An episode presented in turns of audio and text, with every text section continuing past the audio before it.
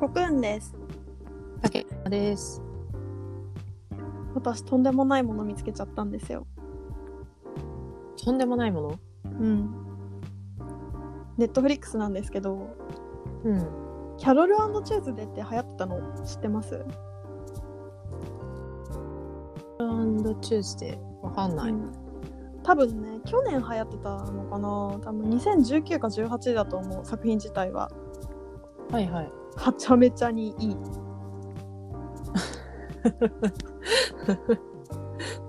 はちゃめちゃに良い。うん。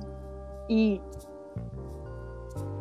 もうこれをねあ、あのー、うん。日本のジャパニメーションと呼ばずに何と言おうかぐらいの勢いある。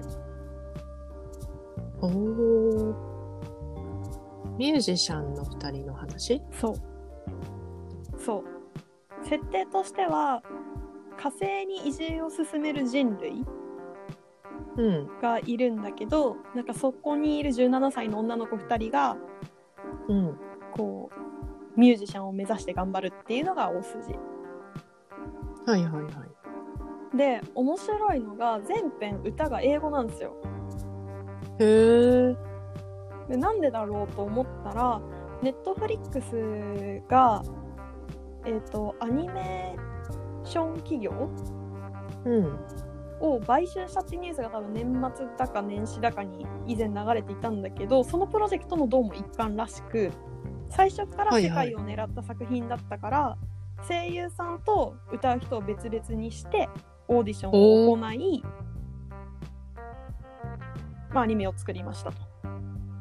え、面白いね。うん、でコクーンは思ったんですよはい。歌ってる人と声優さんが違うどこかで聞いた話だなと。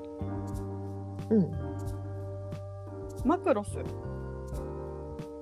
おお、マクロスもそうなんマだク。ロスそうなんですよあもう全部が全部じゃなくって声優さんと歌ってる人と一緒なんだけどうんうん。マクロスシリーズと呼ばれるあれはう宇宙ロボット三角形アニメみたいな三角関係アニメかみたいなのがあってねうんうん。で調べたら案の定それをそれのスタッフに入っている、えっと、フライングドッグっていううん。レコえっ、とねえっ、とあれは JVC っていうめちゃめちゃ大きなレコード企業所属の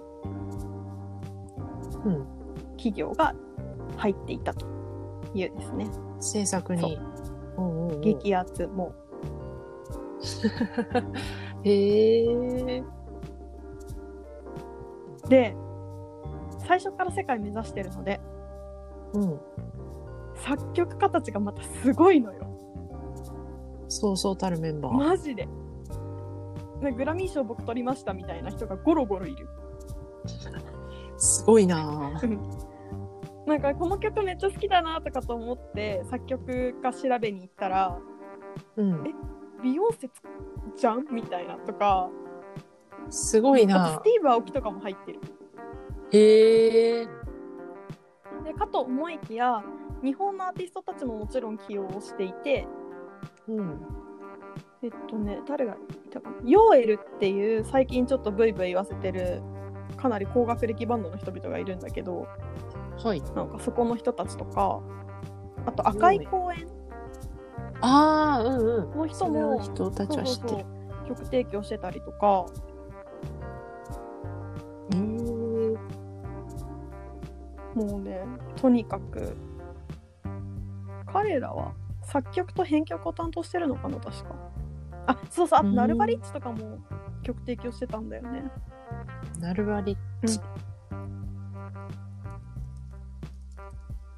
ほうほう。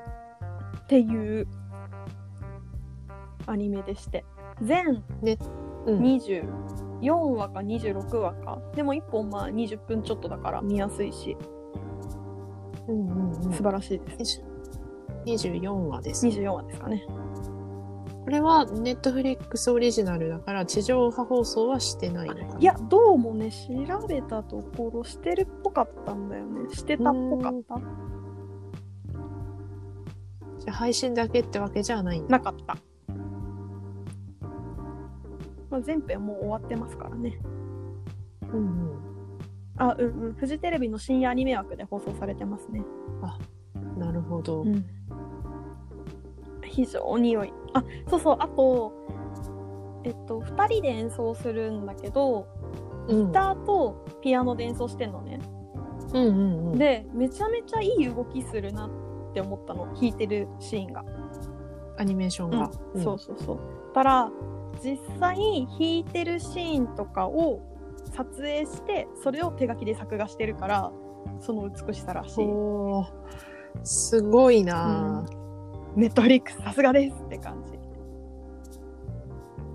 すごいなうんすごいいや今あの演奏シーンをネットフリックス開いてその映像がなんていうの流れるんだけど、うんうん予告みたいなのが流れるじゃなうい、ん、うネットん、フ流リっれるて流れるそこで演奏シーンを見たが、うんすごい すごいでしょほ本当にリアルに弾いてるってなったそうそうめっちゃヌルヌルしてんのうんうーん面白そうだねうんなんか火星ってことは SF 的要素もあるんですかほぼないそういう意味では地球と火星の関係みたいなのにはフォーカスは当たるけどうんうん SF 的な要素はほぼないねただやっぱ近未来になるのでそういう意味ではそういった描写はあるかもしれなないじゃああくまでこの二人が音楽と向き合っていくお話ってことか。ええ面白そう。めっちゃいいよでさすがネットフリックスがうん。あのこうプロデュースしてるだけあって多様性にもやっぱり、まあ配慮されてるなっていうシーンは多々あって、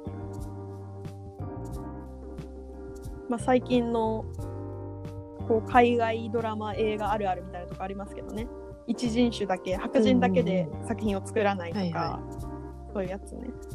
まあ、そもそも主人公の女の子も黒人の子と白人の子でペアだし、うんうんで街中を行く人も本当に多様性を感じるここここはどの国だなって思わせない感じうーみんなが共存してるんだなっていうのが分かる感じの作りになってたりしてん。なるほど。うん。うん、うん。あと誰が誰を好きみたいなところもすごくなんかリベラルでうんうん。なんかこうこうあるべき姿だよなみたいなのをすごくナチュラルに当たり前のものとして捉えてるのはかなり好感が持てましたうね。んうん。いろんな人をこう救い上げるじゃないけど。ああそうそううんうん。なるほど。うん面白そう。うん。まあところが私実はあと1話を残して23話までしかまだ見てないっていう。え、それはわざと残してるのいやつもうそうなのよ。ネットフリックスあるある面白すぎて最後の1話を見れない。見終わっちゃうのがもったいないってやつね。そうなんだよあね。あ るあるだな。ね絶対あるあるだよねこれ。見始めた瞬間に終わりが来るのが怖くなるからいね。やそうそうそうそうそう。もうなんか3話ぐらいねめっちゃ面白いじゃんってなったらもう後半はやめてみたいな。ありますね。あるよね。そうなのよ。いや、いいな。うんいや、かなりこれおすすめですね。ちょっと CD 買うか悩んでさえいるもん。ああ、サントラ良さそうだね。それは聞きたくなりそうん、超いい。う。うん。ね、今は Spotify でずっと聞いてるけど。配信されてるんだ。あ、されてるされてる。良いですね。良いです。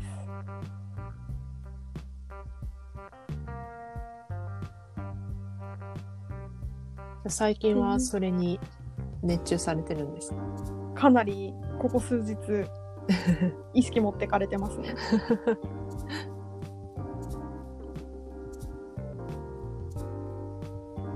なんかありますか最近じゃないけど、うんアニメーションで思い出したのがおえーっ、といつだ9月から10月ぐらいに、うんちょっと待って監督のね、あの監督。えーっとね、あ、あれ何だったんだろう。河野聡監督っていう有名なああ、あ、はいはい。のアニメーション作品の監督がうんうん。いるんですけど、今年の夏、このコン監督の特集みたいなのをうん映画館が組んでいて、多分今年没後10年とかじゃなかったっけうんうんうん。そうだね。じゃあ、没後10年記念だったのかな、うんあれは。だったと思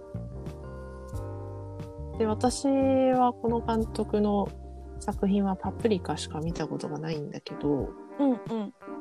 で、あのーこの映画館でやってたのも、うんあの、監督の作品を、こう、一週間ごとに、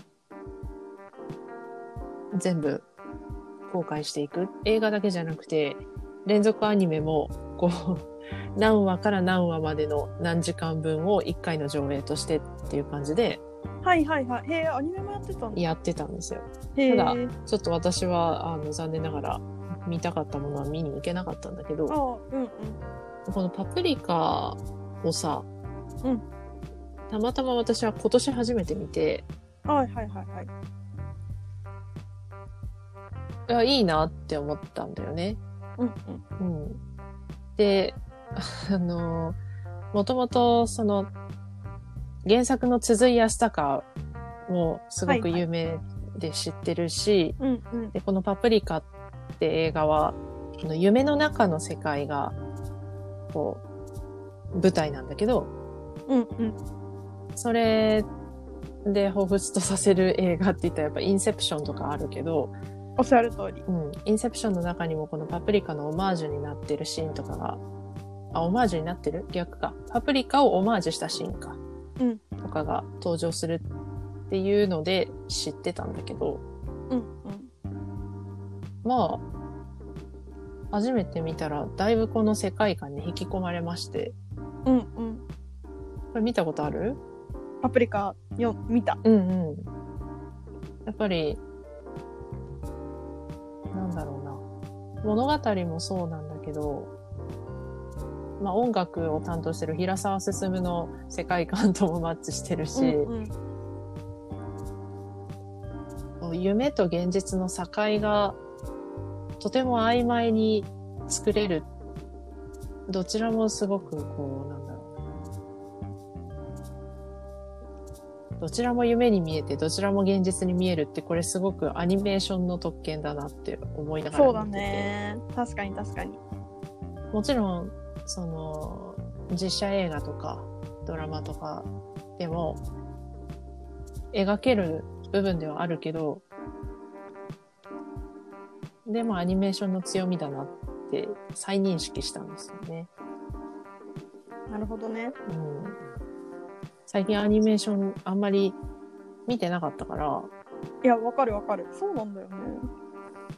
ちょっと久々に良いなって思って、いいですうね。ん、っていうのを今思い出した。そう。パプリカとインセプションの話は、割と頻繁に引き合いに出されるじゃないですか。うんうん、こう映画界隈を見てると。そうだね。なんだけど、パプリカを見たのも結構前で、うんこうパプリカ、インセプションってつなげて見てみたいんだよね。ああ、なんかこう、わかる人にしかわかんないんだけど、あの、ぐるぐるするシーンが、特段よく取り沙汰されるものの、あとあの、鏡がパリンって割れるシーンとか。あ、鏡パリン。うん。なんかそこをね、ちゃんと、こう、記憶新たな状態で見たいなっていううんうんう気持ちはありますね。ん。いや、いいと思う。ね、見たいね。じゃあちょっと、いろんな人の宿題としてこれを。